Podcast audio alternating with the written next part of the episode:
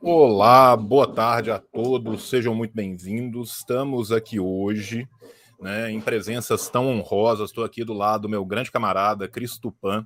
Cristo Pan já esteve aqui comigo no Revolution já esteve aqui comigo no canal, eu já estive lá com ele, né? A gente já tem aí muitas participações em comum e muitos projetos em comum e muitas lutas em comuns.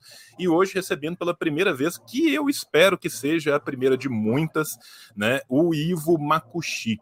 Você que está ouvindo isso como podcast, está começando mais um Revolution né? O podcast da esquerda brasileira, o podcast que endurece sem perder a ternura, né? Nós vamos estar dividindo aqui essa transmissão, nós estamos fazendo ela ao vivo, tanto no YouTube como na Twitch agora. E para você que está ouvindo em algum momento ulterior e futuro, se você está ouvindo só o nosso áudio, você também pode ver o nosso vídeo depois, só procurar os canais do João, ou lá no YouTube, ou lá na Twitch, que você também verá.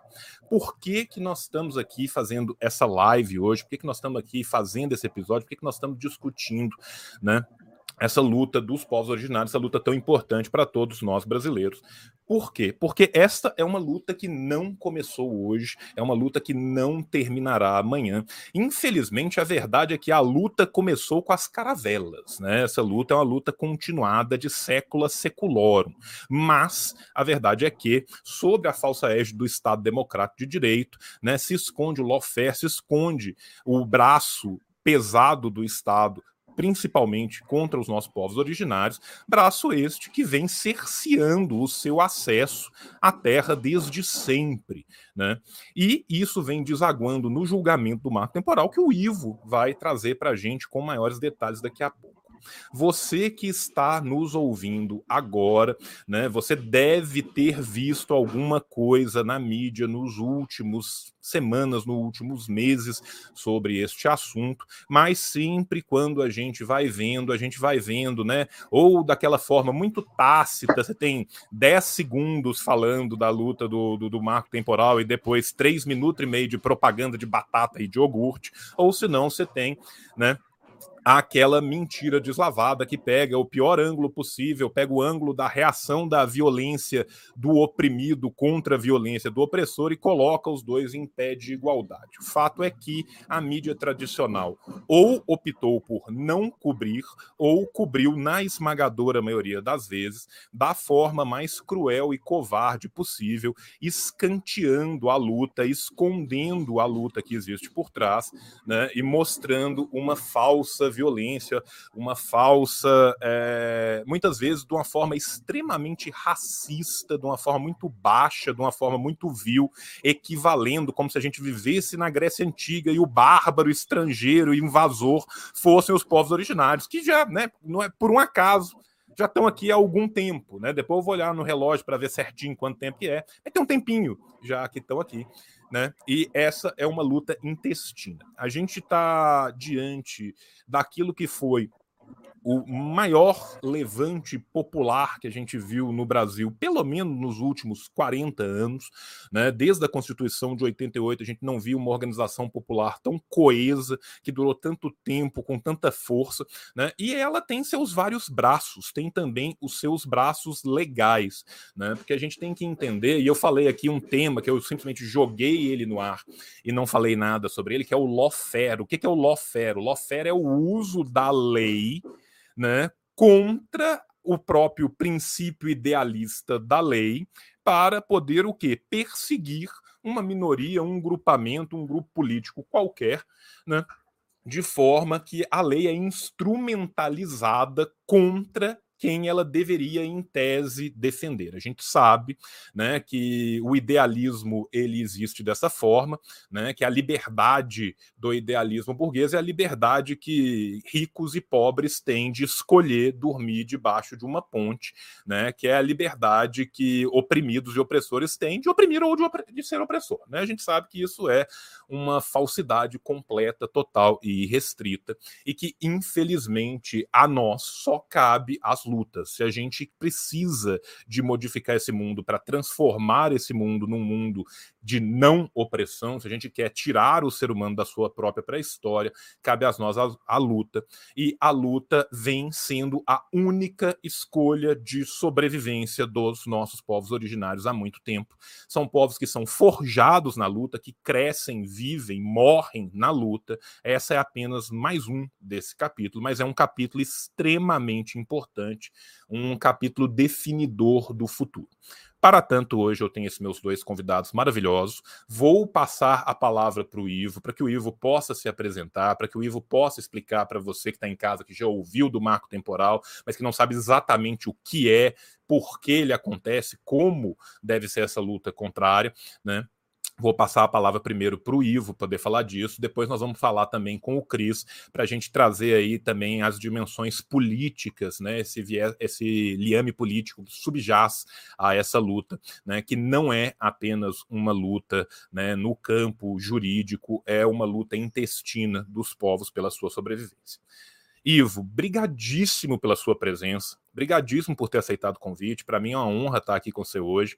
Tá? A palavra é toda sua. Fique completamente à vontade. Eu sou um péssimo piloto de StreamYard. Você vai ver que eu vou custar conseguir colocar você no, no layout solo bonitinho, mas eventualmente eu conseguirei, né? E aproveitar aqui para agradecer o, o Cauê, a Marcelo e todo o pessoal da classe esquerda que gentilmente nos, nos emprestou o seu streamer para a gente poder fazer isso ao mesmo tempo no YouTube e na Twitch. Por quê? Porque aí a gente consegue atingir muito mais gente, aí a gente consegue dar voz direito para quem precisa de ter voz e também agradecer a todos os camaradas do Revolu Show que posteriormente vão usar esse lindo áudio para poder transformar isso num episódio, para que mais gente ainda possa saber da luta que está ocorrendo agora.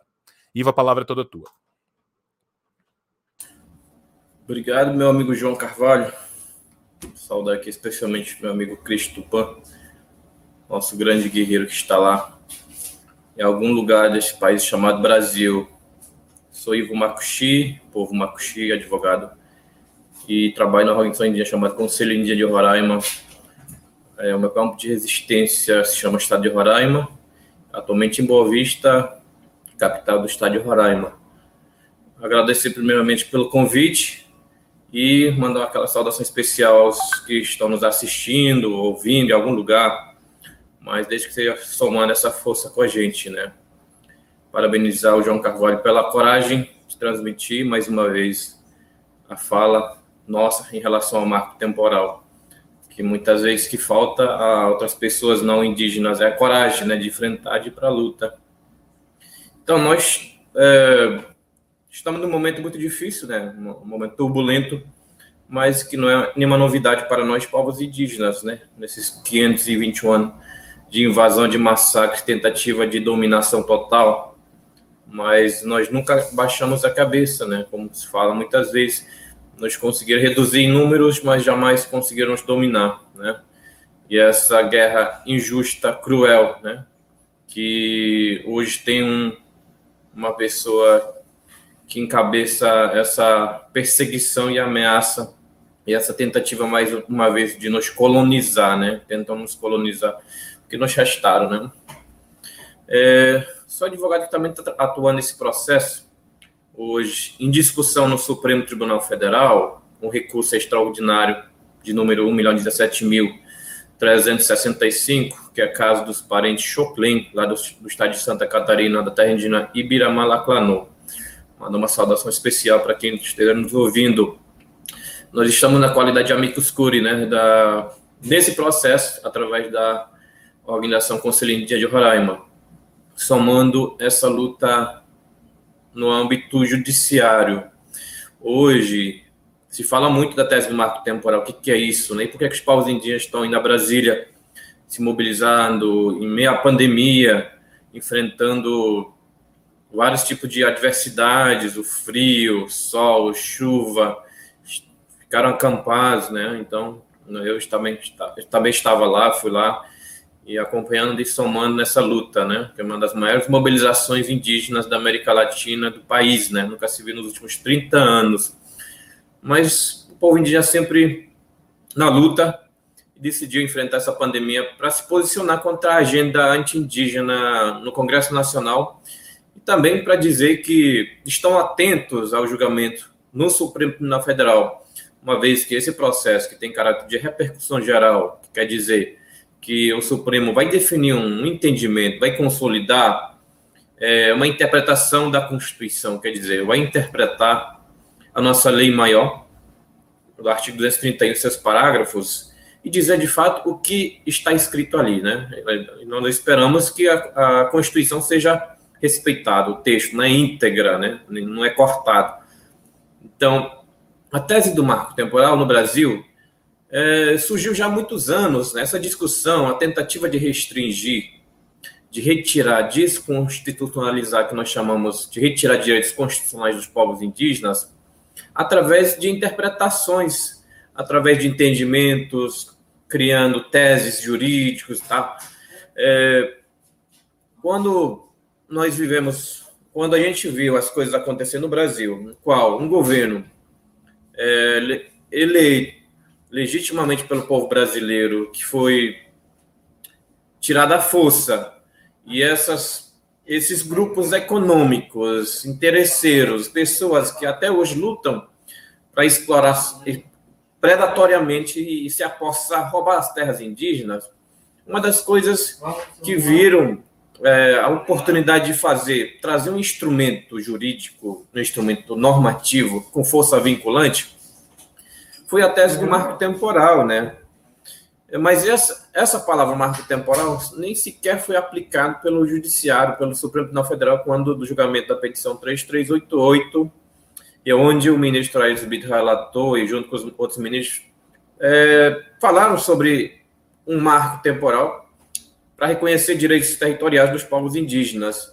Nem sequer foi aplicado, mas esse grupo, é, que até hoje luta contra a demarcação de terras indígenas no Brasil, se apossaram dessa ideia e começaram a criar entendimentos, começar a acionar a judiciária, a Justiça Federal, para anular decretos homologatórios de terras indígenas, questionar a ocupação de determinadas áreas que eles alegam ter propriedade, né, títulos sobre aquelas áreas, sendo que era de ocupação tradicional dos povos indígenas, começaram a ter é, decisões favoráveis, inclusive, com a aplicação dessa tese do marco temporal, que simplesmente quer dizer o seguinte: o um entendimento segundo o qual é, as comunidades indígenas, os povos indígenas, somente teriam direito de demarcação de suas terras se estivessem ocupando aquela área, aquela terra, na data da promulgação da Constituição, quer dizer, quando começou, quando a Constituição entrou em vigor no Brasil, que é a data do dia 5 de outubro de 1988. Então, é apagar a história, apagar toda a história de violência, de expulsão, perseguição, dizimação, extermínio de povos indígenas no Brasil, a chacina, né, o maior genocídio que, aconteceu na América Latina. Então, tentar dizer que existe um tempo para que as comunidades tenham o direito de demarcação de suas terras, os povos indígenas. Esse é o entendimento que eles querem consolidar no Supremo. E que, caso a comunidade não consegue comprovar que estavam ocupando aquela terra na data de 5 de outubro de 1988, a comunidade teria que provar na justiça, com algum documento que o Estado tem em mão, é, dizendo que existia um conflito, tal de esbulho renitente, de que não, não estava naquela terra porque estava sendo perseguido.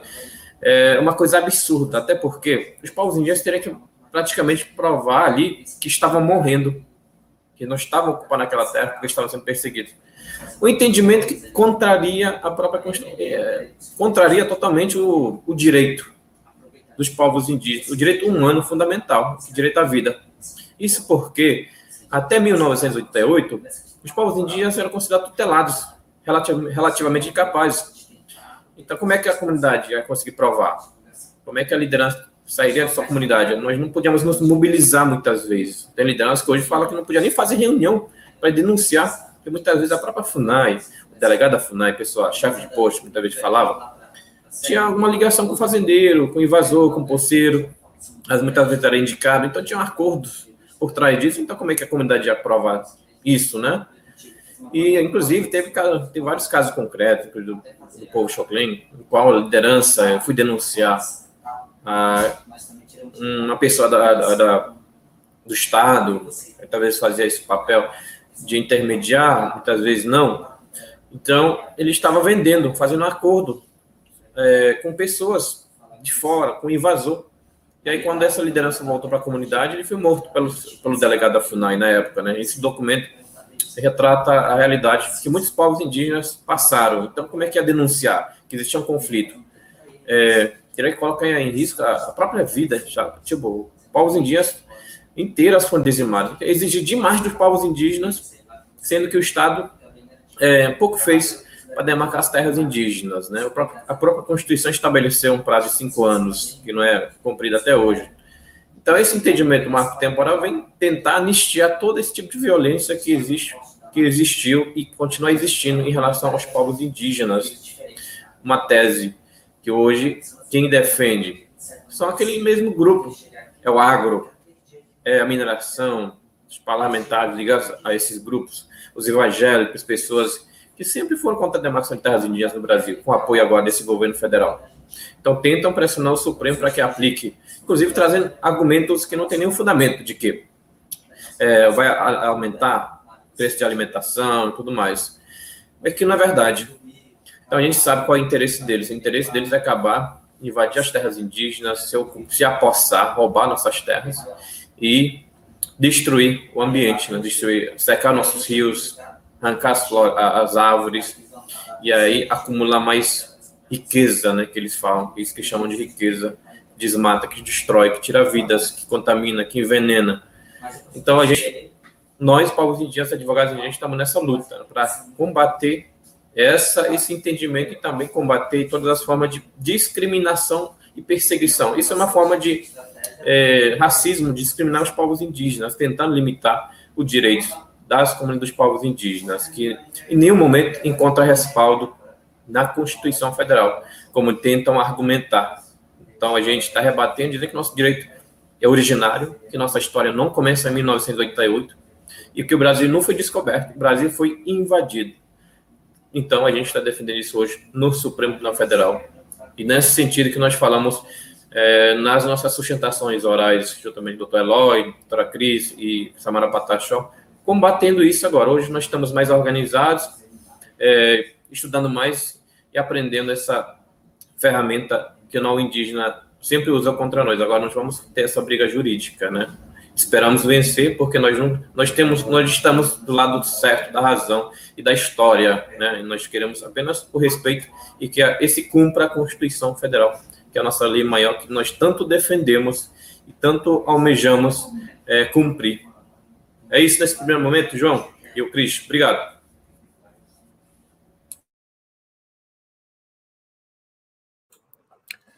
Ivo, obrigado. Né? É uma fala muito candente e muito importante. Né?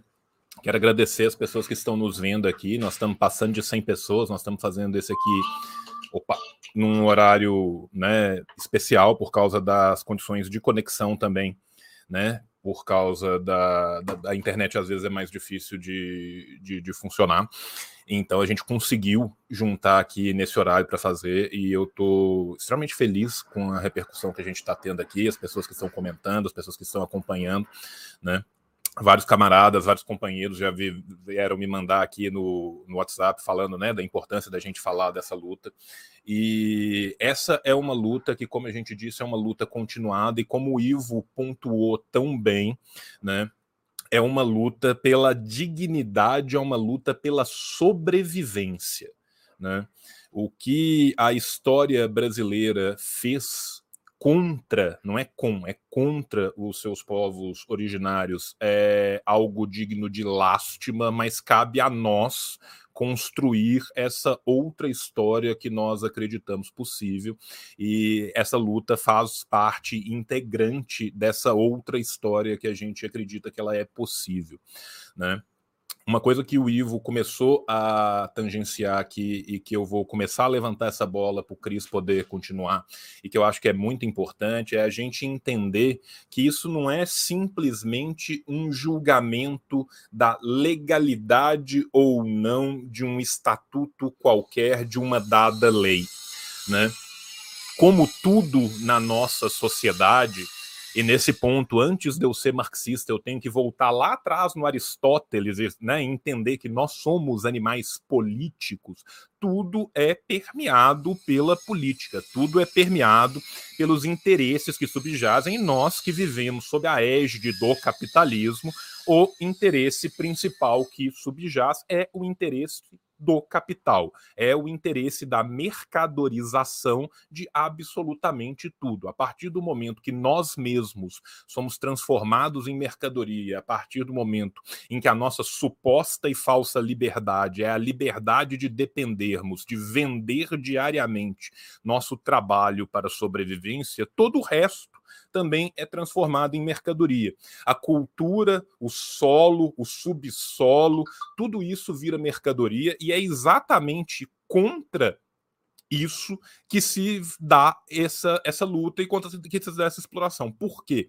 O que o agronegócio quer é extirpar quem ocupa a terra indígena, quem ocupa a terra dos povos originários, quem? Os próprios povos originários. Por quê? Porque libertos destas pessoas, leia-se com todas as letras da forma mais clara possível, assassinadas essas pessoas, tiradas e extirpadas as suas terras, elas vão se tornar mercadoria que vão gerar cada vez mais mais valia, que vão gerar cada vez mais valor essa preocupação falsa que é vendida de ah, isso vai causar um problema alimentar é uma das coisas mais mentirosas da, do universo. A gente sabe muito bem que a agricultura é, popular e camponesa é a agricultura pequena, de pequeno porte, é a agricultura que traz a comida para a mesa da cidade. Se o campo não roça, a cidade não almoça.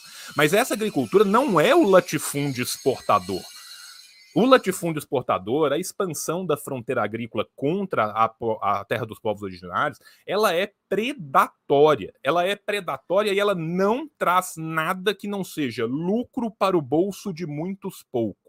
Né? Eu não estou nem entrando no mérito né, da ecologia envolvida com isso. Né? Isso é uma coisa que é aberta, isso é a ciência que fala. Quem fala isso não é o João, o comunista da internet, que fala isso. Isso são todos os estudos científicos aprovados em revistas por pares falam que onde há terras demarcadas de povos originários, a natureza se mantém preservada. Onde não há, ela é destruída. Então a gente tem várias outras questões. Isso aqui, na verdade, é um grande bolo. Existem diversas camadas que são envolvidas nessa discussão, camadas essas que permeiam a política. E de que forma elas permeiam?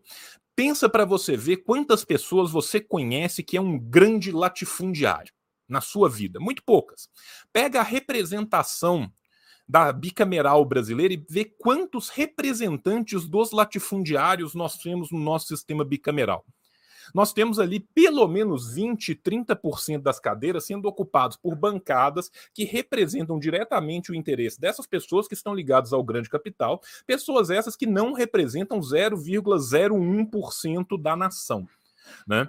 Os nossos povos que aqui estão lutando há mais de 520 anos contra a violência diuturna, e a gente tem que entender que essa é uma situação colonial. Essa é uma situação colonial com uma violência totalizante. É violência contra os corpos, é violência contra as geografias, é violência contra as culturas, é violência contra as línguas, é uma violência linguística. Essa violência ela perpassa todos esses campos. Então eu quero passar a palavra agora para o Cris. O Cris, é... gente, Acompanhe o Observatório Indigenista. O Cris é um grande intelectual. Né? Nós estamos diante aqui de dois grandes intelectuais, cada um no seu campo. O Ivo no campo do direito e o Cris no campo das ciências humanas como um todo. O Cris é membro do IELA, é um sujeito espetacular, tem uma vivência gigantesca, uma vivência internacional. O, o, o Cris é um homem que já viveu 15 vidas diferentes dentro de uma vida só, né? E, e, isso faz com que ele possa né, trazer um contributo muito importante. Então, Cris, eu queria que você falasse exatamente dessas outras dimensões que às vezes não aparecem. Muitas vezes as pessoas olham para a questão do mar falam assim: ah, isso é só uma tecnicalidade, isso é só uma questão jurídica legal, é para saber se a lei X vai funcionar da forma Y ou da forma Z. E a gente sabe que não é isso, a gente sabe que tem vida, sangue, suor e linfa de milhares e milhares de pessoas envolvidas diretamente nisso e outras milhares milhões e milhões de pessoas envolvidas indiretamente nessa situação. Então, eu quero te passar a palavra para que você nos possa brindar um pouco né, com essa situação mais global do que é do que essa luta representa. A palavra é toda sua, meu irmão. É, muito obrigado, João, sempre gentil, é, enormemente generoso com o meu histórico, com a minha militância, eu fico envaidecido, mas não me deixo envaidecer. É, Ivo, satisfação imensa em lhe ver novamente aqui num, numa conversa tão profunda e tão necessária de ser feita, que é dialogar com, porque não, nossos parentes não indígenas, na cosmovisão guarani, assim entendemos, que são aqueles que inclusive nasceram para serem cuidados por nós indígenas. E essa satisfação que eu tenho sempre em me ouvir com extrema atenção e me, me, engrandece assim de conhecimentos e enfim, é uma satisfação imensa. E João, nem preciso dizer, meu camarada, essas trincheiras que que estamos e ainda estaremos, é sempre bom conhecer quem está conosco e eu sei que você compartilha de sonhos, de esperanças e de fazer esse bom combate. As dimensões, isso mesmo no plural, da questão indígena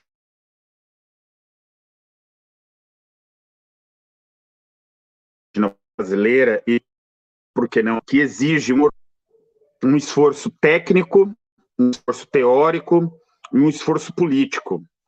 No âmbito técnico, não apenas o jurídico, mas, entre outras, a questão econômica de modo de vida tradicional, a questão é, do entendimento, da cosmovisão, ela perpassa, um dos, dos seus horizontes perpassam é, a questão da dimensão política. E nessa, a contribuição teórica no que nos faz avançar.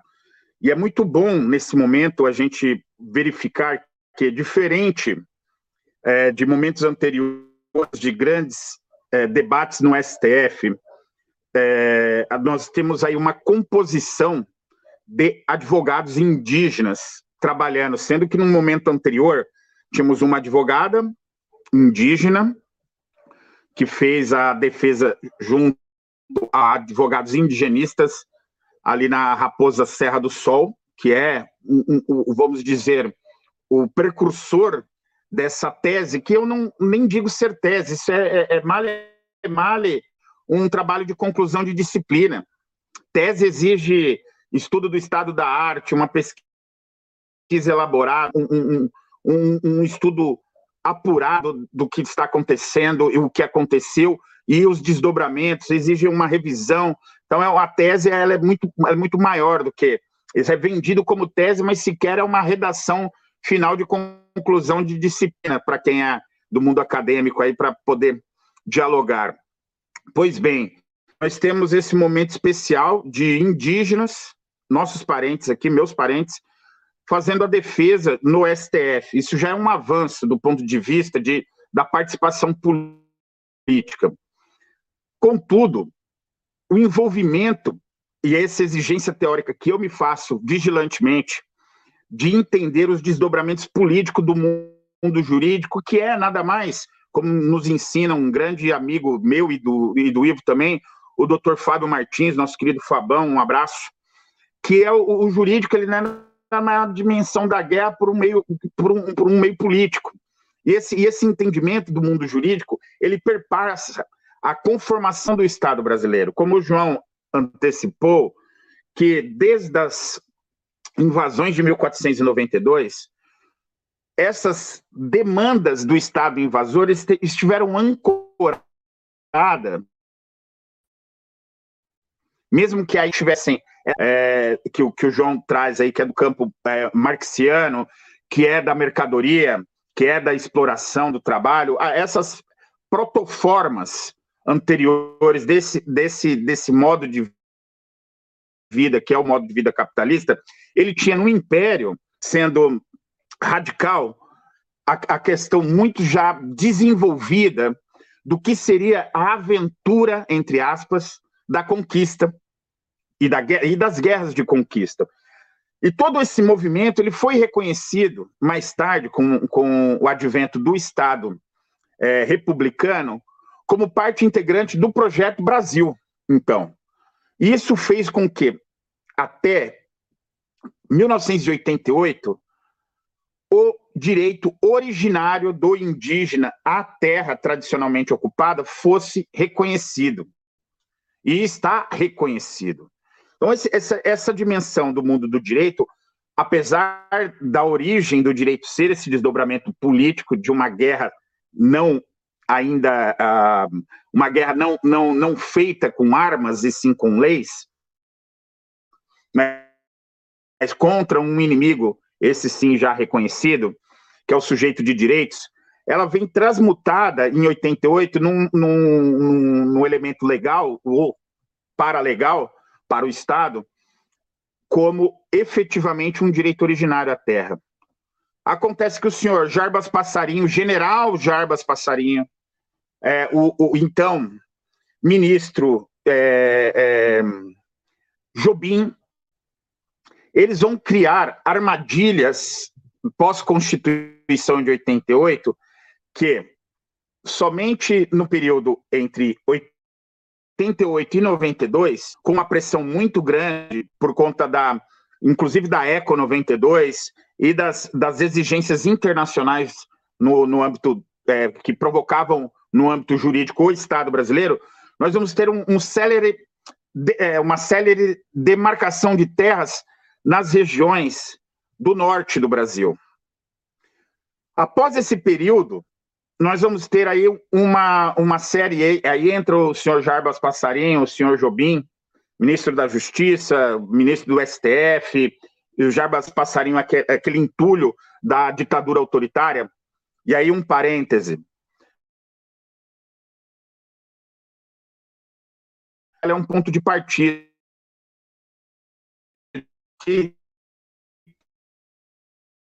teve como dentro da União Nacional Indígena, a UNE, e com a participação de grandes juristas como é, o, o, o Dalmo Dallari, é, é, o, o Fábio Bonder Comparato, em, dentre outros, muitos outros, não vou citar aqui todos para não esquecer,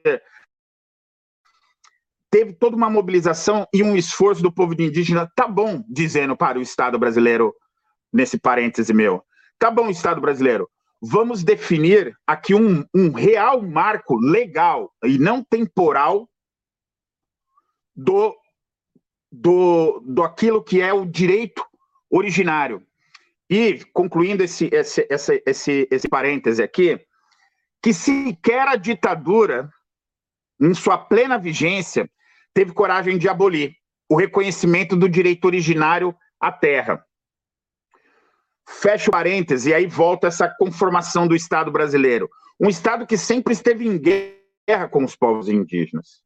E essa guerra, ela tem desdobramentos aí, João, dialogando até com, com o que você traz é, com essa reflexão marxista, que é da, da exigência do, do, do trabalho livre, entre aspas, para quem está aqui nos ouvindo, porque não viu fazer o sinalzinho, o trabalho livre assalariado, ele vai ter um marco e, e assim é, fulcral com relação aos povos indígenas, que vai ser aquele conhecido no mundo do, do indigenismo como o rondonismo, aquele que foi conduzido pelo Marechal Rondon, uma consigna, inclusive, é, positivista, né, dentro do campo filosófico, mas é assim morrer, sim, é morrer até, mas matar jamais. E com a instalação do sistema de correio e telégrafos, começa no processo mais moderno da colonização, que é o do encontro das sociedades não indígenas com a sociedade indígena. Encontro é um eufemismo para, na realidade, uma violência espiritual, territorial, um embranquecimento, etc., e uma negação. Então, nós vamos ter aí, a partir desse, desse marco do rondonismo, uma série de aproximações e distanciamentos com a questão da demarcação. E aí foi criada uma abstração teórico que é delimitação entre o que é a dimensão e que inúmeras vezes se enfrentaram parentes com parentes por conta desses territórios. Então essa abstração da demarcação de terra, ela, é ela é criada no âmbito do Estado dentro de uma evolução política do próprio Estado brasileiro e também jurídica. E aí vem, vem aqui a minha, minha, minha, minha fala, assim, vamos caminhar para essa primeira participação minha, para fechar esse raciocínio, que é uma composição política que se tem entendimento, ela deve ser feita num pleno Estado de Direito, com todas as liberdades.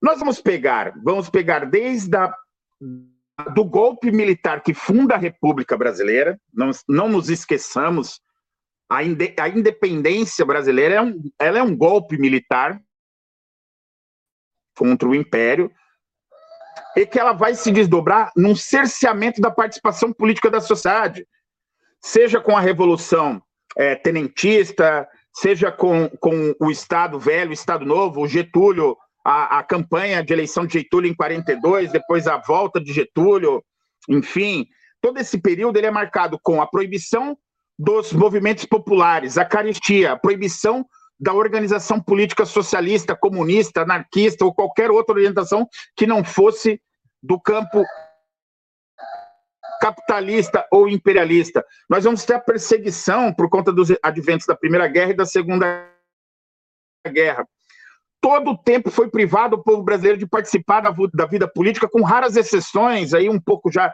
dimensionadas, assim, com, com um certo estadalhaço, como a campanha do, do petróleo, a, da, da, construção da Companhia Siderúrgica Nacional, com a participação do povo, mas era o povo das, vamos, vamos chamar de basicamente de três estados, Rio de Janeiro, São Paulo e Minas. O povo do Brasil profundo não estava nessa.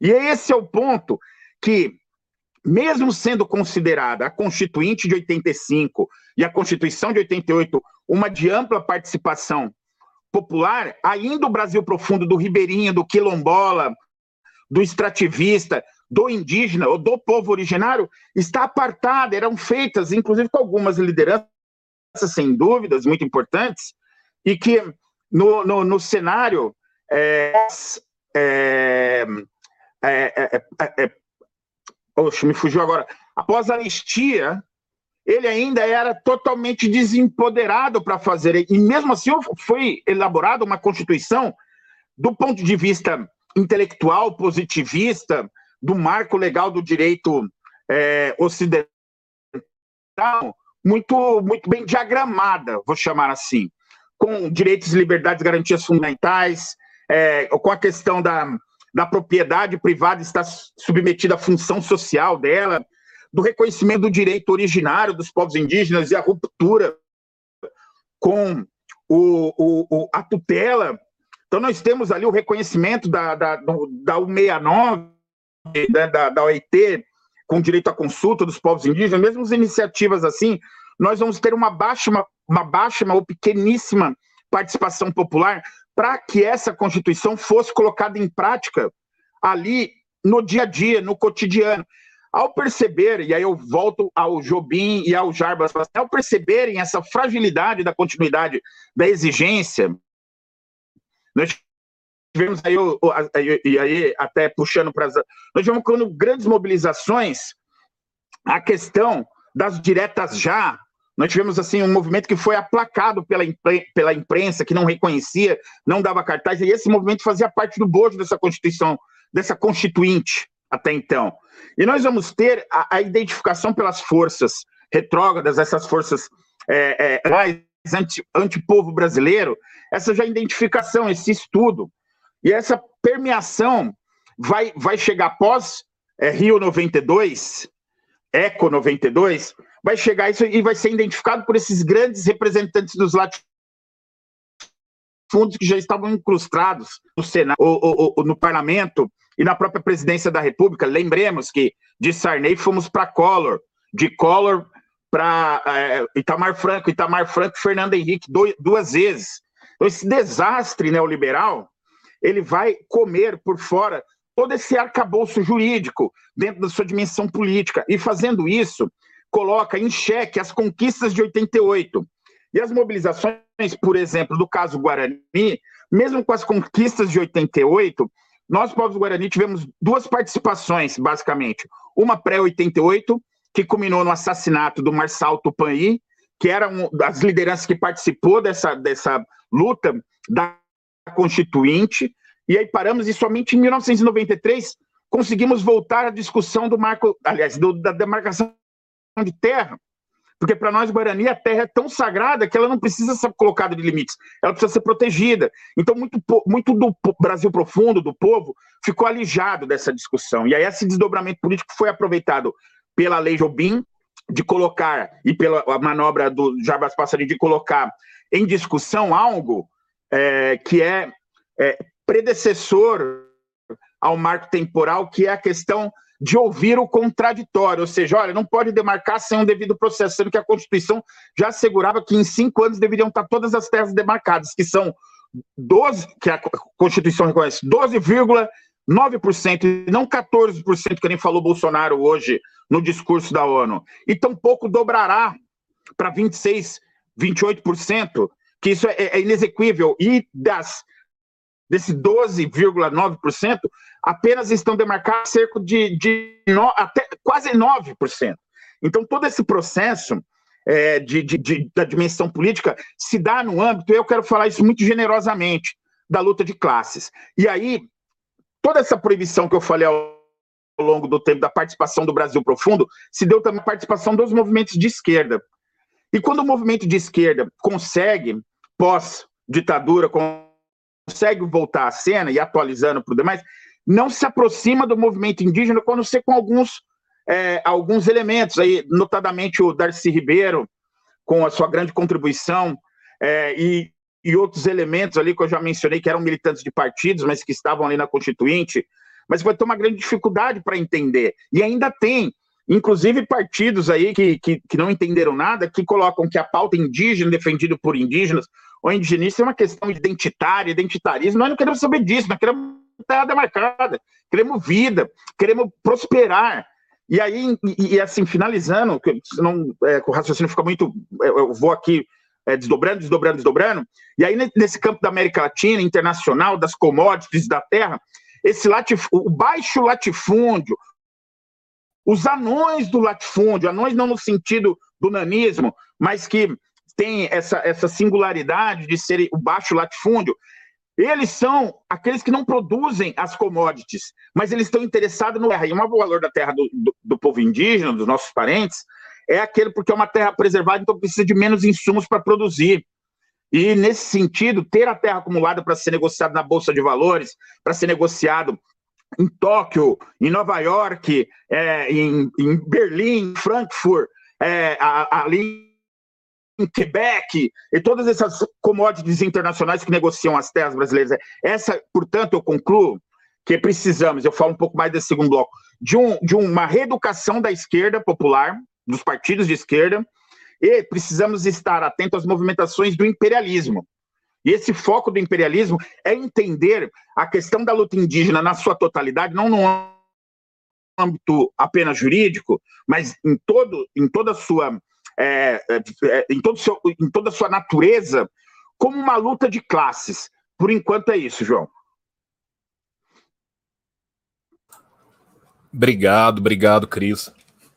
Fala Candente, te agradeço muito pela sua fala. Vou aproveitar alguns pontos da sua fala para encaminhar a, a, nossa conversa adiante e voltar para a participação do Ivo também. Né? É, uma coisa que eu acho que é muito interessante que você ressaltou aqui é uma coisa que, infelizmente, né, eu sou historiador de formação, então, para mim, é sempre muito importante a gente conhecer bem a nossa história para que a gente tente errar diferente no nosso presente, no nosso futuro, né? o que infelizmente não vem acontecendo. Né? Se a gente pega a história, e a gente pegar só a história republicana e pegar o que é a expansão de fronteira agrícola dentro da nossa história republicana, a gente vê que a expansão da fronteira agrícola sempre foi feita predando nas terras dos nossos povos originários, e mais ainda do que isso, não só predando nessas terras, mas continuando essa predação, Brasil profundo adentro, caminhando cada vez mais para longe de onde houvesse qualquer possibilidade de manutenção dos marcos legislativos que são muitas vezes simplesmente teóricos. Né? Se a gente pensa o que é a primeira expansão de fronteira agrícola na direção de Paraná, sul do Mato Grosso e, esse, e, esse, e essa região, né? a gente pensa o que era a época o marco teórico, a gente já estava ali num lugar que era muito distanciado dos grandes centros, que permitia essa exploração. Ora, à medida que a gente vai tendo as integrações dessas cadeias produtivas com os centros, a gente vai tendo a migração dessa exploração com os grileiros, com os poceiros, com os garimpeiros, com os mineradores, com os com todos eles, com os latifundiários, sejam do minifúndio, seja do latifúndio, né, em direção a novas fronteiras agrícolas, quais sejam, em direção ao norte do país, mais uma vez tentando se alijar cada vez mais de qualquer cerceamento por parte de marcos regulatórios mais próximos às cadeias produtivas já integradas. Por que, que se faz isso? Se faz isso também porque ali a violência pode cantar solta sem que o braço do Estado faça nada, até porque o braço do Estado ali presente, muitas vezes, é o braço do Estado interessado diretamente em dizimar os nossos povos indígenas, em dizimar os nossos povos originários, em dizimar também os ribeirinhos, os camponeses pobres que também sofrem é, de igual maneira nessa luta.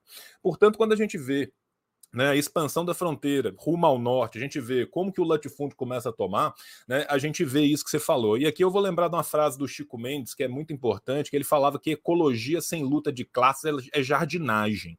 Né? Ou seja, a gente tem que entender perfeitamente como que se dá essa dimensão política, porque não é simplesmente uma proteção da terra, porque a, a terra é muito importante para o povo guarani na sua cosmovisão. Sim, é.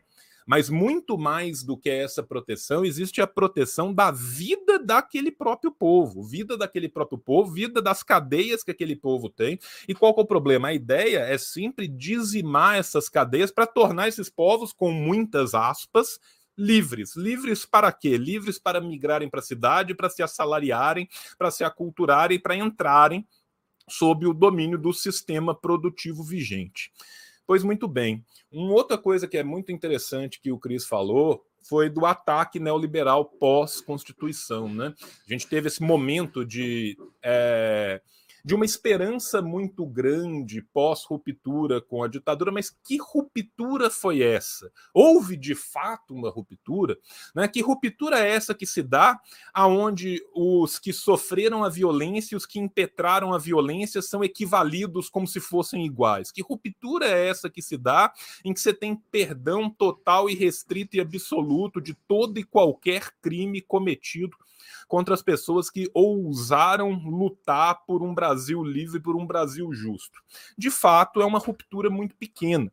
Né? A gente sabe que trocou seis por meia dúzia. Tanto é que se termina esse processo coroando-se na presidência um dos homens que ajudou a dar o golpe militar.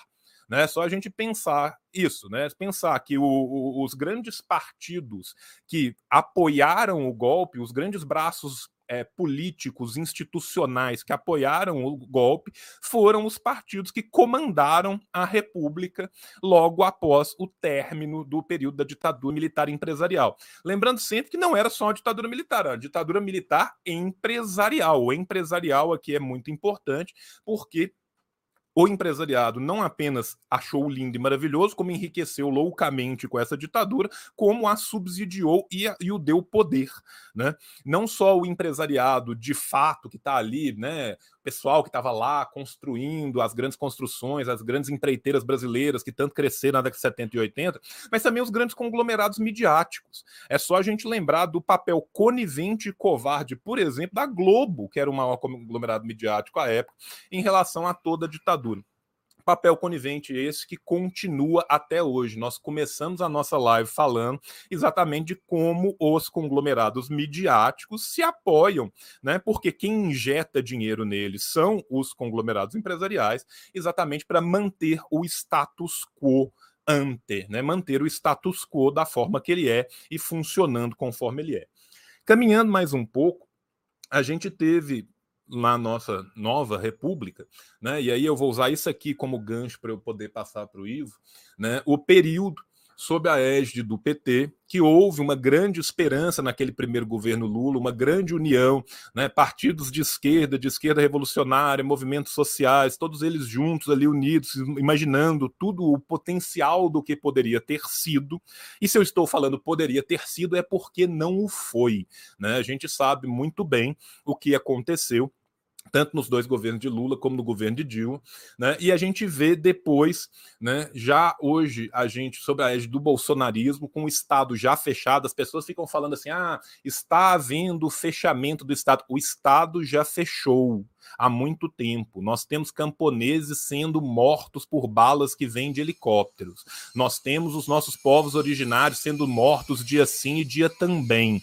Tá? O Estado já fechou há muito tempo, estamos sob a égide de um governo abertamente, amplamente negacionista, fascista, que representa o pior da ultradireita, da direita mais conservadora, da extrema direita. Né? E a gente vê se encaminhando uma possibilidade para o futuro de uma volta, talvez, dentro do aparato institucional governo do PT, e você vê o senhor Lula dando fazendo um tweet hoje falando assim: ah, eu não preciso saber de tudo, mas eu ouvia todo mundo. No meu conselho tinha um indígena, mas também tinha um empresário e tinha um latifundiário. É aquela coisa, né, gente? Nós vamos colocar aqui numa rinha três caras, dois com a arma e um sem a arma, e vamos ver o que acontece. Vamos ouvir o conselho de todos. É óbvio que não se, você não pode servir ao mesmo tempo a senhores antagônicos. Não existe como eu servir o latifúndio, exportador, monocultor, predatório e servir aos povos originários ao mesmo tempo. Um dos dois está sendo enganado e, obviamente, o elo rompe aonde ele é mais fraco. Então a gente sabe muito bem o que acontece. E a gente está num momento de um recrudescimento gigantesco, não só social, não só do aparato repressor do Estado, mas também do aparato jurídico do Estado, do lawfare que o Estado pratica contra os grupos que ousam se levantar contra as injustiças que esse próprio Estado faz. Né? O Ivo explicou aqui que a associação que ele representa está na condição de amicus curia. Eu entendo a condição de amicus curia porque eu entendo direito, mas nem todo mundo entende. Eu vou pedir para o Ivo explicar como que ele entra nessa condição e por que eles entram juntos, né? E a gente está nesse momento onde a gente está tendo esse recrudescimento muito grande, mas ao mesmo tempo a gente está tendo institucionalmente dentro do modelo burguês algo que pode ser aproveitado a favor da luta, que é essa ruptura entre legislativo, judiciário e executivo, que às vezes permite encaminhar alguma coisa ali dentro. É nesse sentido que eu quero que o Ivo nos explique um pouco melhor que recru... esse recrudescimento, como ele se deu ultimamente nesses últimos tempos, principalmente sob a égide do bolsonarismo, e como que, a... que os povos originários estão se articulando para tentar operacionalizar dentro dessa situação política toda que a gente vê, vias jurídicas que permitam um primeiro respiro para a gente poder avançar para o nosso para quando a gente for ir para o fechamento da live falar do que a gente tem que fazer depois. Porque independente do que acontecer no marco, a luta vai continuar da mesma forma. Então vou pedir para o Ivo agora dar essa segunda intervenção, né, falando um pouco desse momento, desse recrudescimento, de como que está sendo essa articulação e como que dentro desse âmbito, desse lawfare, isso pode ser combatido e se já se pensa, né, as outras possibilidades, porque não é basicamente assim, muito bem, terminou o julgamento, lindo, maravilhoso, esperamos todos de coração que com um resultado a nosso favor, mas e o dia depois? E a demarcação de fato? Quais serão, né, esses próximos passos a se tomar? Vou passar de novo a palavra para o Ivo para que ele possa falar aqui com a gente. Obrigado, João. É o momento que nós vivemos no Brasil. A gente já. É, antes se falava assim, né? Nós conhecemos a luta e as estratégias vão mudando conforme o inimigo vai tentando se articular, né? É, já tivemos várias estratégias de luta e vários campos de batalha, né? Antes nós enfrentávamos, né, os nossos antepassados, nossa liderança falam, olha, quando o fazendeiro chegou, poceiro, aqui nossa terra, ele briga a corpo, a gente é, derrama sangue na nossa terra tudo mais. Né, hoje é o próprio aparato estatal que essas pessoas ocuparam como estratégia de domina, tentativa de dominar ainda a sociedade, é, acabar com nós, povos indígenas. E aí a gente também se articula e entende a necessidade de ocupar certos espaços também dentro dessa estrutura, desse aparato estatal, porque se nós não fizermos isso, eles vão acabar é, se fortalecendo mais, né? para tentar nos dominar. E aí, aí, nesse sentido, a gente consegue é, avançar algumas coisas e ocupar determinados espaços hoje, como estratégia também de fortalecimento, usando isso como um instrumento de defesa e também de luta, né? É, no próprio sistema. É, e aí, hoje, nós, advogados indígenas, vem também com esse olhar no, no conhecendo mais o judiciário, o poder judiciário, como é que o homem não indígena se organizou. E como nós podemos também incidir junto a, esse, essa instância que nós precisamos é, dar uma chacoalhada, né, vamos dizer assim, tentar é, desfazer alguma coisa de uma certa forma que já está consolidado ali também, né, alguns entendimentos jurídicos, né. Então nós advogados é, nós, a gente chegou, nós, nós estamos somando hoje com essa rede de advogados indígenas do Brasil para justamente é, humanizar as instituições, né? Falar, olha, vocês não estão respeitando nosso direito constitucional, nosso direito. Nós estamos falando aqui de um direito fundamental, um direito constitucional. E hoje a gente se articula para atuar estrategicamente em algumas demandas é, que tem uma repercussão na sociedade e é, impacta diretamente os povos indígenas. E por isso que nesse, nesse caso de repercussão geral no STF, nós somos quatro advogados indígenas, mas somos muitos advogados indígenas que estão atuando nas bases também, né? Então a gente entendeu que é importante também nos fortalecer na advocacia, né? Ocupar determinado espaço também. Hoje a gente consegue ver vislumbrar de fato essa estrutura e saber como incidir, estudando cada passo, cada detalhe, como é que foi construído e ver como é que nós podemos também tentar mudar algumas, alguns entendimentos, né, com base na nossa interpretação das leis. Porque as leis, o direito avança nesse sentido, né? Quem interpreta, quem aplica, é aquela pessoa que recebeu uma orientação, tem uma ideologia, tem um pensamento, que de uma classe é, da sociedade, ele vai seguir aquela linha. Então, nós precisamos ocupar também e dizer: olha, isso aí não está correto, nós precisamos é, fazer dessa forma. Né? Então, a gente também buscar é, descolonizar o próprio judiciário, né? que esse, essa visão é, eurocêntrica de, das leis de dominação tudo mais, aí a gente começa a rebater isso. E agora, no judiciário, no, no Poder Judiciário, no STF, nós estamos na qualidade amicus curiae que é uma, um termo jurídico que quer dizer que em determinados processos que têm sua repercussão geral reconhecida e que quando o tribunal decidir sobre aquela, aquele processo, é, então os direitos que eu defendo como entidade, como parte da sociedade, então essa decisão vai impactar diretamente no direito que eu defendo.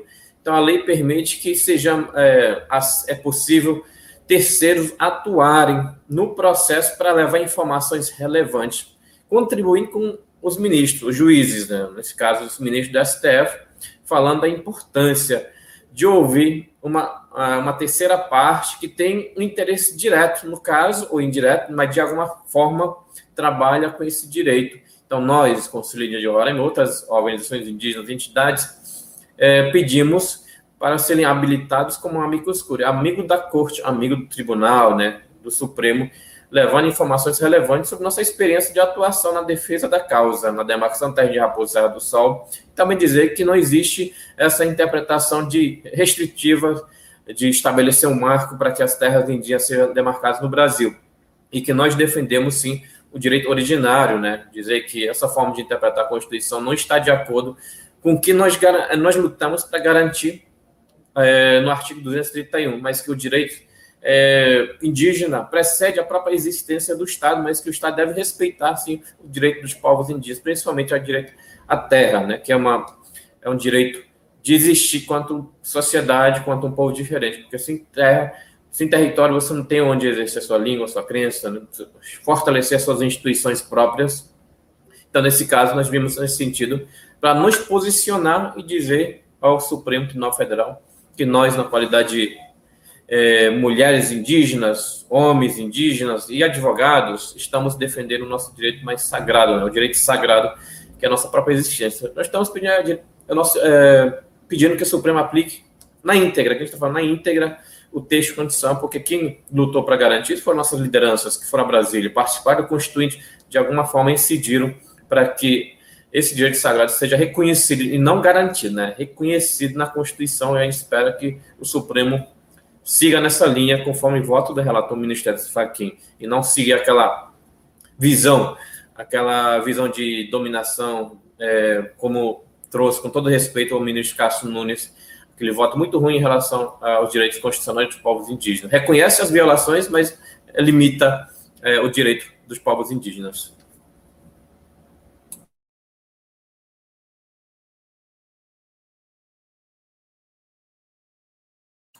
Eu tô falando com o microfone no mudo, eu faço isso pelo menos uma vez em, em todas as lives, eu só fiz 12 mil lives até hoje, né? 10 anos fazendo podcast ainda não aprendi a tirar o mudo do, do microfone. Um dia, um dia aprenderei. Né? Esse dia chegará em breve. É, agradecer o Ivo aqui pela fala. Acho que é muito importante mostrar isso para mostrar exatamente o quanto é difusa a luta. Né? A luta não termina e não começa no marco temporal. A luta dos povos originários é muito maior do que isso. E é uma luta que não é só dos povos originários, é uma luta que é de todos nós. Isso é muito importante a gente poder compreender para que a gente possa abraçar essa luta e poder colaborar com ela da melhor forma possível. Aproveitando que nós já estamos aqui com uma hora, para a gente já ir encaminhando, né? Porque eu também não posso segurar os meninos para sempre, todos os dois têm trabalho. Eu quero aproveitar algumas coisas que foram aparecendo em ambos os chats para ir avançando em algumas direções que eu acho que são importantes. Aí primeiro eu vou falar com o Cris, depois eu vou voltar no Ivo.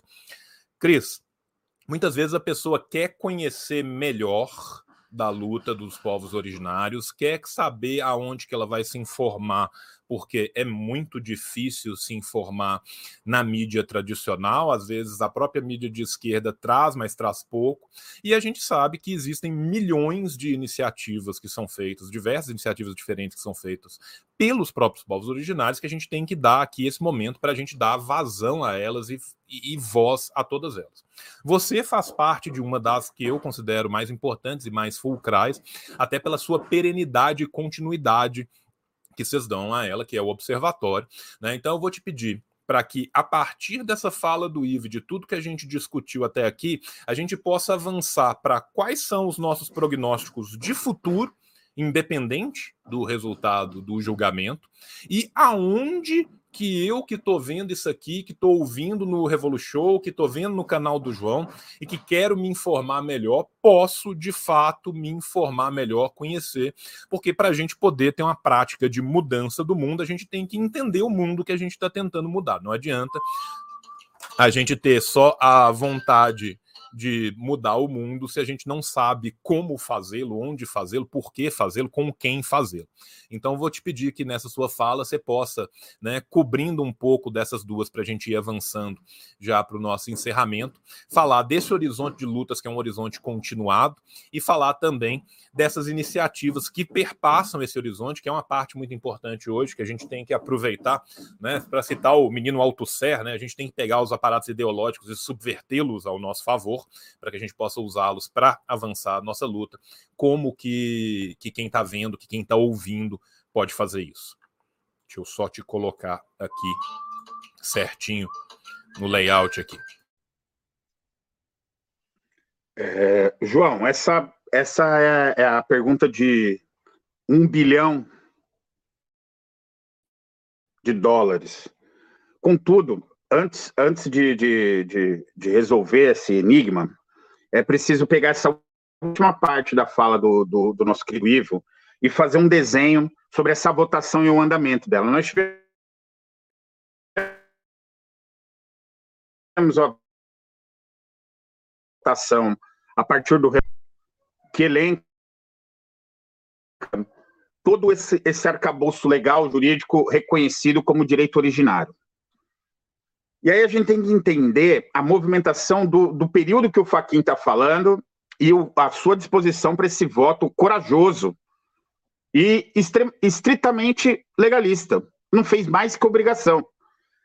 Aí a gente pega na sequência, obviamente teve toda uma, uma, uma sequência de falas ali, mas a gente entra no, no voto, que não é, aliás, no pronunciamento do ministro, aliás, do procurador-geral, que é o senhor Aras.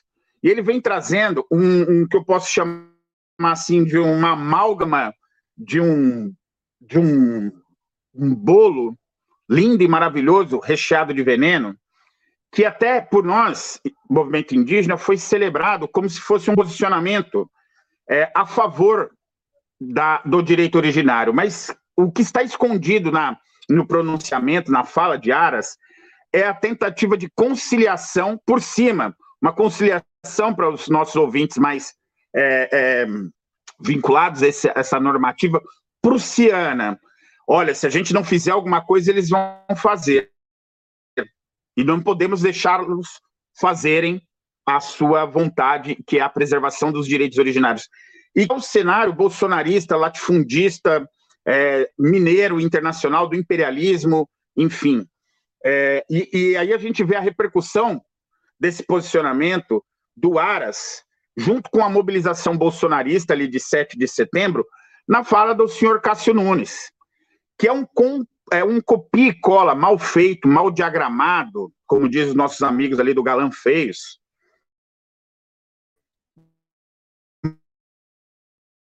denunciamos, que é por isso que o marco temporal não deve é, ser aprovado, mas ele coloca dentro, seguindo essa tentativa de conciliação do Aras, para, e aí, fazendo aquilo que a gente no Observatório de chama do para frentemente, o que, o que pode ocorrer, que Nunes vai enunciar também essa busca de, de, de garantir aquilo que são as reivindicações dos inimigos dos povos indígenas, os inimigos do povo brasileiro. E aí, no voto de Nunes, aparece toda essa, essa vontade dos latifúndios, enfim, do capital internacional. Já em que contexto? Que seria um final de votação para prorrogar para a próxima semana, numa semana que Temer e todo o PIB brasileiro, dessa, desse menos de 1%, se reúne com Temer e que vai o Temer fazer aquela carta patética, que nada, que nada dela é verdade, e que vai chamar a uma suposta conciliação entre o Poder Executivo e o Judiciário, e o que vai é, diagramar isso. Estou gastando esse diagramar hoje, porque é uma diagramação, ou seja, é um exercício abstrato de tentar dar um modelo para uma coisa, que é isso que eu chamei de é, bolo lindo, envenenado, que Moraes vai chamar, com uma desculpa esfarrapada, a postergação. Ele vai chamar a, a, a, que o voto dele, como conhecido também como pedido de vista, a postergação da continuidade do julgamento, alegando que determinado ministro A, ministro B não estava na corte naquele momento, porque isso é um assunto muito importante. Eu aposto, e é nesse, ipsis literis, né, no, no, na, na questão literal, aposto que é uma manobra de postergação que poderá ter dois, dois, dois desdobramentos. O primeiro é a, o retorno no próximo mês, da, o devolvimento das vistas de Moraes, e o Moraes votar, inclusive, a favor do, do é, é, a favor dos povos indígenas contra o temporal e alguns outros ministros seguirem esse voto, mas que na redação final, a exemplo do, do da Raposa do Serra, é, Raposa Serra do Sol, tiraram um termo que vai estar baseado na lei Jobim e na lei do, do, do Jarbas Passarinho, que é essa, é essa que postergou por mais cinco anos que eu falava no bloco anterior, de colocar uma redação que reconheça a terra indígena Ibirama Laclanô, e ali se faça um acerto aqui no estado de Santa Catarina, que é onde eu vivo, mas que delimite as futuras demarcações. Então, isso é um possível arranjo. O segundo possível arranjo é de que esse pedido de vistas perdure até a nova nomeação do, de Bolsonaro, do novo ministro do STF, para que dê um desequilíbrio e que isso faça com que a votação chegue a um empate, e aí tem, precisa ser definido pelo presidente da corte, que vai também nesse sentido da conciliação por cima, de, de reconhecer a Laclanô e de enquadrar os outros processos, esse, esse como esse um movimento possível, e um cenário, até um cenário que não chamo de favorável, porque a gente não aguenta mais a espera desse processo, deveria ser um processo legal, é as eleições de 2022 e toda a situação de classes que está envolvida nessa, nessa eleição, que é essa dimensão do, do Bolsonaro, derrotado ou não, mas enfim, com a via, a via do pensamento bolsonarista, não, mas a via política que o bolsonarismo não conseguiu nem representar para os seus interesses, sair vitori vitoriosa, inclusive com Lula eleito. Que a gente sabe, nós que estudamos esse período do, do lulismo e da Dilma, nós sabemos que foi o maior avanço do latifúndio, o maior avanço das fronteiras agrícolas. Só em Dilma, no Dilma 1, avançou como nunca avançou na história. E de demarcação, foram demarcações pontuais, é, legítimas, necessárias, mas insuficientes. Talvez o único mérito, é, o único mérito, não, não vou ser leviano, mas o mérito mais potente está ainda no governo Lula, que foi a questão do reconhecimento da, da, da 169, que se derreteu durante o governo Bolsonaro. Então, fazendo esse raciocínio para dizer a quem atende isso daí, nós podemos identificar isso estudando o comportamento das grandes corporações da, de imprensa, que deram coberturas pífias quando deram e totalmente voltadas a uma, um, uma negação daquela expressividade da luta, aquilo que representava, e também fazendo com que toda, toda a população brasileira entendesse enviesadamente, de uma forma equivocada, a pauta do movimento indígena, que sem dúvida foram as maiores mobilizações desde, desde do período recente da proclamação da nossa Constituição. Essa mobilização de número de pessoas, talvez, é, com exceção da marcha do MST a Brasília, a marcha dos, dos 10 mil, que depois virou 100 mil lá em Brasília, na década de 90, quando o MST foi lá exigir a, o, a, a, o cumprimento da reforma agrária. Talvez é o, seria o grande, os grandes dois movimentos do povo brasileiro nos últimos 20 anos, que é essa mobilização do povo camponês, da Marcha Brasília, e agora a mobilização indígena de homens e mulheres no Levante pela Terra. E nós temos aí toda essa cobertura da mídia tergiversando, negando, escondendo, sendo que só as grandes manchetes de jornais após 15, 20 dias começaram a aparecer por quê? Porque alguns veículos, e aí eu agora quero citar onde buscar essas informações. Houve, obviamente, uma articulação própria da mídia indígena e mídia indigenista. Nós temos aqui a, o próprio canal da PIB, a PIB oficial, nós temos a mídia índia, como um elemento fundamental de compreensão dos cenários dos povos indígenas. Nós temos aqui o nosso canal, o Observatório Indigenista, que fez a cobertura integral com um debate de, dos dois meses, sempre levantando isso. Nós vamos ter é, outros canais, que é, é, é a mídia nativa, nós vamos ter é, mobilizações através de apoiadores, que como a TVT, ali a TV, a TV dos Trabalhadores da CUT, que vai também buscar se informar. Nós vamos ter é, outros veículos, inclusive é, veículos vinculados ao próprio MST que eu citei, como o Jornal Brasil de Fato, que vai, vai, vai ampliar a voz dos movimentos indígenas. E eu vou terminar aqui essa minha participação dizendo uma fala que eu ouvi da grande liderança Guarani, Querechu Echaporã, que é a nossa, a nossa liderança aqui de Santa Catarina, que esteve na, nas marchas, esteve na luta, ela diz assim: é, nós não estamos precisando que nos dê voz, não.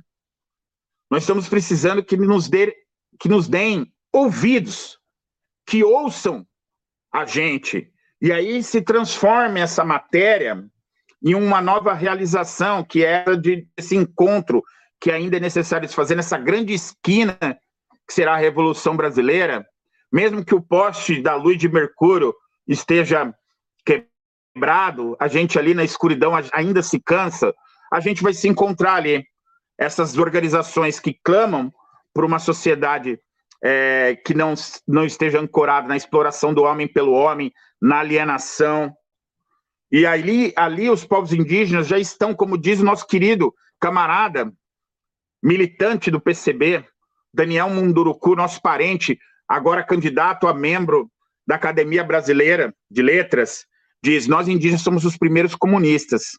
E como primeiros comunistas que somos, nós somos os primeiros atacados e os últimos a serem vencidos. E seguimos assim, comunistas, e eu sou. Um obrigado aí à nossa audiência. Diga ao povo que avance, venceremos e não passarão. Cara, eu, eu, eu, tô, eu tô tocado aqui. Eu, é, é foda gravar com, com o Cris, porque o, o, cai muito cisco no olho quando o Cris fala. É, ele tem esse problema terrível. Assim. Cris, quero te agradecer imensamente. O Ivo caiu. Eu não sei se o Ivo vai conseguir voltar ou não, porque o Ivo é um homem brutalmente ocupado também. Então, é, eu tinha falado com ele cerca de uma hora. A gente já está passando aqui um pouco do tempo, né? Então, eu não sei se o Ivo vai poder voltar ou não, né? É, eu queria dizer para todo mundo que está nos ouvindo que o Cris depois vai me mandar isso por WhatsApp, bonitinho, todos os links certinhos de onde que vocês que queiram podem acompanhar.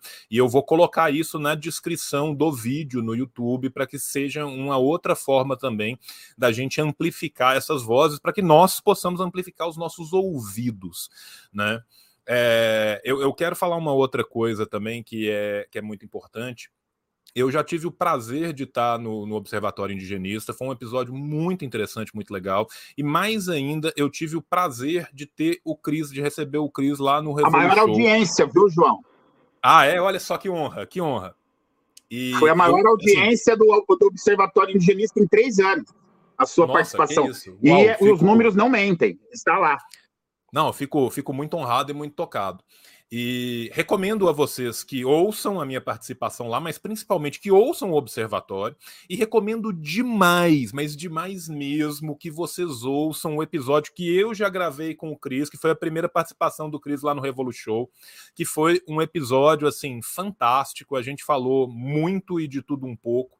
Foi um episódio muito tocante e é um episódio que é importante também para quem está entrando agora, que ainda não conhece mais profundamente né, a perenidade dessa luta, né, para poder cerrar os braços aqui nessas fileiras que a gente faz, né, porque a, a verdade é que, independente do que ocorrer com o julgamento. E eu acho assim, a visão do Cris é muito boa e muito salutar, porque o Cris não podia ter sido mais marxista-leninista nessa sua visão, né? É o, o otimismo da razão com o, o otimismo da vontade com o pessimismo da razão, né? A gente tem que entender que esse tipo de manobra que está sendo feita no, no Supremo continuará a ser feita, né? Que a tendência marginal de tentativa de um fechamento ainda maior para aproveitar para sangrar tudo o que der para sangrar, visto que a possibilidade de manutenção de um segundo governo fascista do Jair Messias Bolsonaro é cada vez menor, com a popularidade que ele tem hoje, não se elege para síndico no condomínio, né? Então a tentativa de fazer sangrar tudo o que vai poder sangrar é muito grande e a gente tem que estar tá cada dia mais atento. Então, independente de qual seja o resultado, independente de quais sejam quais manobras sejam feitas, a gente tem que saber que a gente tem que se preparar para uma luta que vai ser uma luta continuada. É uma pena que o Ivo não esteja aqui para a gente poder falar de quais outras manobras judiciárias são viáveis, mas elas ainda são viáveis, como todo julgamento do, do, do STF é. Né? Por mais que se tenha ainda um julgamento favorável, dependendo da redação desse julgamento de como vai se dar essa redação, serão necessárias novas ações e impetrar embargo, embargo infringente, para poder embargar um voto, embargar um trecho. Isso tudo será, terá que ser feito e será feito. Então a gente sabe que essa é uma seara de luta continuada, que não será o resultado final dado ou daqui a um mês, ou daqui a dois meses, ou daqui a um ano, que vai terminar essa luta, e muito mais do que isso, a implantação dessas políticas, essa sim é uma luta continuada de uma vida inteira. A gente tem que saber, a gente tem que ser consciente de que este sistema que aí está, ele luta para que o status quo se mantenha. O status quo desse sistema é baseado na predação, na exploração, na expropriação. Ou seja, enquanto houver bambu, haverá flecha, porque vai ter que ter luta continuada, seja em qual seara for. E é muito salutar, é muito interessante, é muito feliz a gente ver a capacidade, a capilaridade do movimento dos nossos povos originários, que isso sim eu acho que é a maior vitória que a gente tem dessa demonstração. O simples fato de se ter conseguido fazer o acampamento pela duração que se fez, a qualidade e a profundidade da defesa, a quantidade de órgãos que se tem, culturais, políticos, midiáticos envolvidos, uma união entre todos os parentes do Brasil inteiro, de norte a sul. A gente está falando literalmente do Eopoca ao Chuí mesmo. É gente espalhada pelo Brasil inteiro que está se integrando e que está conseguindo col colaborar. Então, assim, durante muito tempo houve uma profunda tentativa de criar cisões dentre os povos originários, colocando um contra os outros para que a briga de um contra os outros pudesse minar a todos. Isso é um ponto que acontece ainda hoje, mas acontece cada vez menos à medida que a consciência vai aumentando, e a gente está falando aqui de consciência de classe, sim. Né? Então, é, esses são os horizontes que a gente tem aí para a luta. Essa aqui é só mais um dos momentos que a gente vai falar desse assunto, porque esse assunto ele é um assunto intestino à Revolução Brasileira. A Revolução Brasileira não vai acontecer apesar, ela vai acontecer por causa dos nossos povos originários, com os nossos povos originários, que são vanguarda de frente nessa luta que a gente precisa de tecer, e é uma luta que a gente dedica né, nossas vidas a ela todo dia. Então, quero agradecer demais né, tivemos pica aí de 130, 140, 150 pessoas vendo a gente ao mesmo tempo. Né, a gente sabe que o horário da tarde, muitas das pessoas, que, quem nos vê é a massa trabalhadora, a pessoa está trabalhando. O vídeo vai continuar disponível na Twitch, vai continuar disponível no YouTube. Eu vou bater bem forte na propaganda dele. Esse vídeo também vai sair pelo Revolu Show no formato de áudio. Né? Então, assim, esse foi um encontro muito fortuito muito muito bom e eu me sinto muito honrado de estar nele.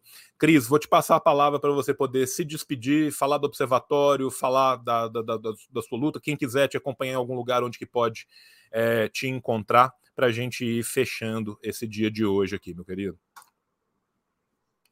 Obrigado, obrigado, João. Obrigado, pessoal da Revolution.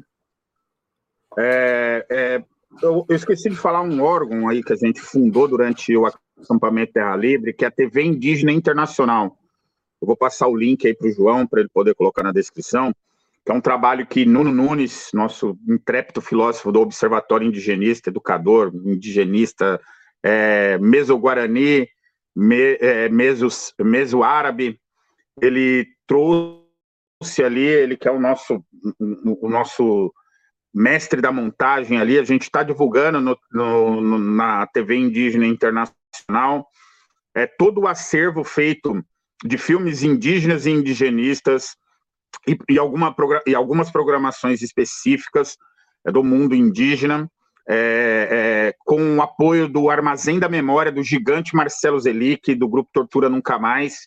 Então, eu peço também que ali é um, um lugar para poder se informar sobre a questão indígena do Brasil e do mundo, e também tem um observatório, obviamente, que eu peço para que vocês fortaleçam a gente que nós temos poucos inscritos, mas é um trabalho que vemos, é, estamos desenvolvendo há três anos, vamos entrar no quarto ano, todo sábado, 11 horas, e a gente também faz essas programações esporádicas ali, é, com, com, conforme surge temas relevantes, inclusive digo aí para a nossa audiência que foi um, uma satisfação imensa, tivemos, recebemos a, a ex-presidenta Dilma Rousseff no nosso canal, e ela não bateu a audiência do João, diga-se de passagem, mas foi uma experiência muito importante, onde ela falou livremente durante quase duas horas sobre o tema da questão indígena.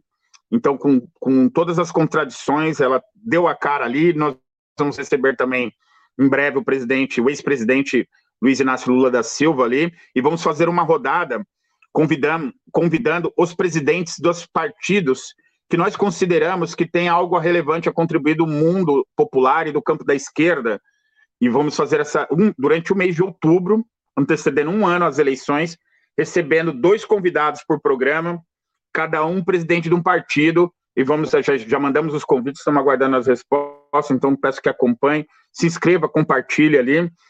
E eu queria falar um, uma última uma última coisa assim que eu considero muito importante. Atenção, né?